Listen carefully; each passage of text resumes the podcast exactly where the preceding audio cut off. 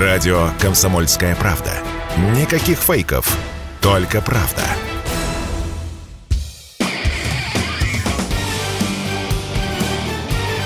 Говорит полковник. Нет вопроса, на который не знает ответа Виктор Баранец.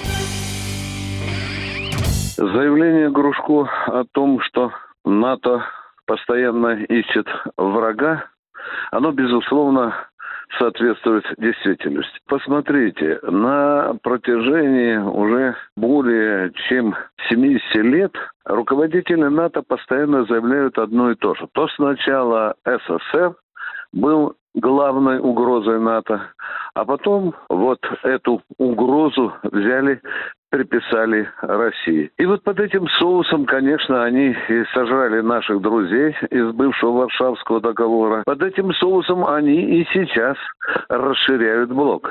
Ну вот вам, пожалуйста, две, казалось бы, мирные страны, имеется в виду Швеция, Финляндия, уж казалось бы, никаких воплей о том, что Россия для них является угрозой, за последние десятилетия не было. И тем не менее, обе эти страны оказались в составе НАТО и увеличили его состав НАТО блока до 33 стран.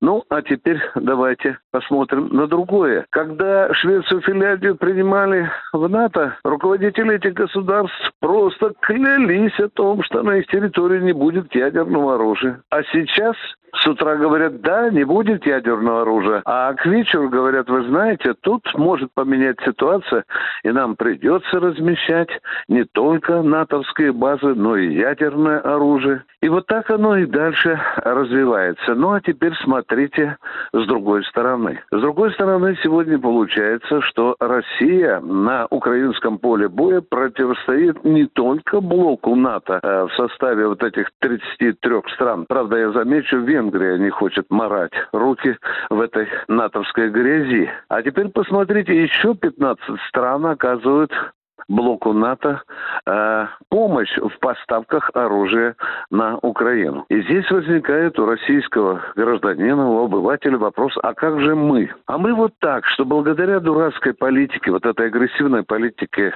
НАТО, мы сейчас оказались в одном окопе с НАТО. Вы знаете, даже Си Цзипинь, выступая на очередном съезде Коммунистической партии Китая, так и сказал, что вот такая политика НАТО, она приводит к тому, что мы все больше укрепляем сотрудничество с Россией. Но здесь же возникает вопрос, а что же мы теперь остались в одиночестве вместе с Китаем против НАТО? Да нет же. Так вот оно получается, что с нашей, на нашей стороне это и Иран. У нас еще есть полтора десятка стран, которые поддерживают нас на уровне Организации Объединенных Наций.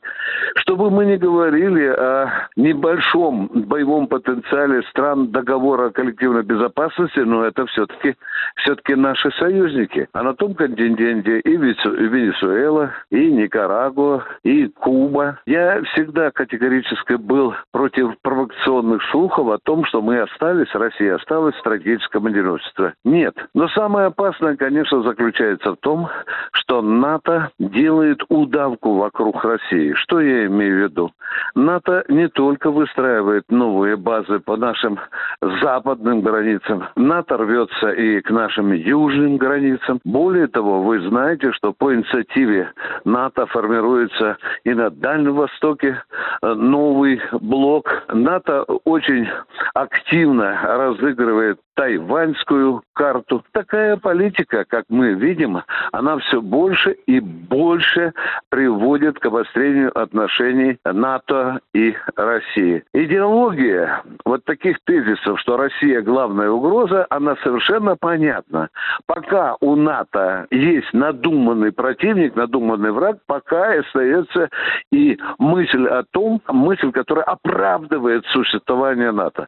Как только такая угроза исчезнет, исчезнет и смысл существования НАТО, этого военно-политического блока, как он сам себе называет, а я бы назвал его военно-террористическим. Уж очень много войн на совести НАТО. Виктор Баранец, Радио «Комсомольская правда», Москва.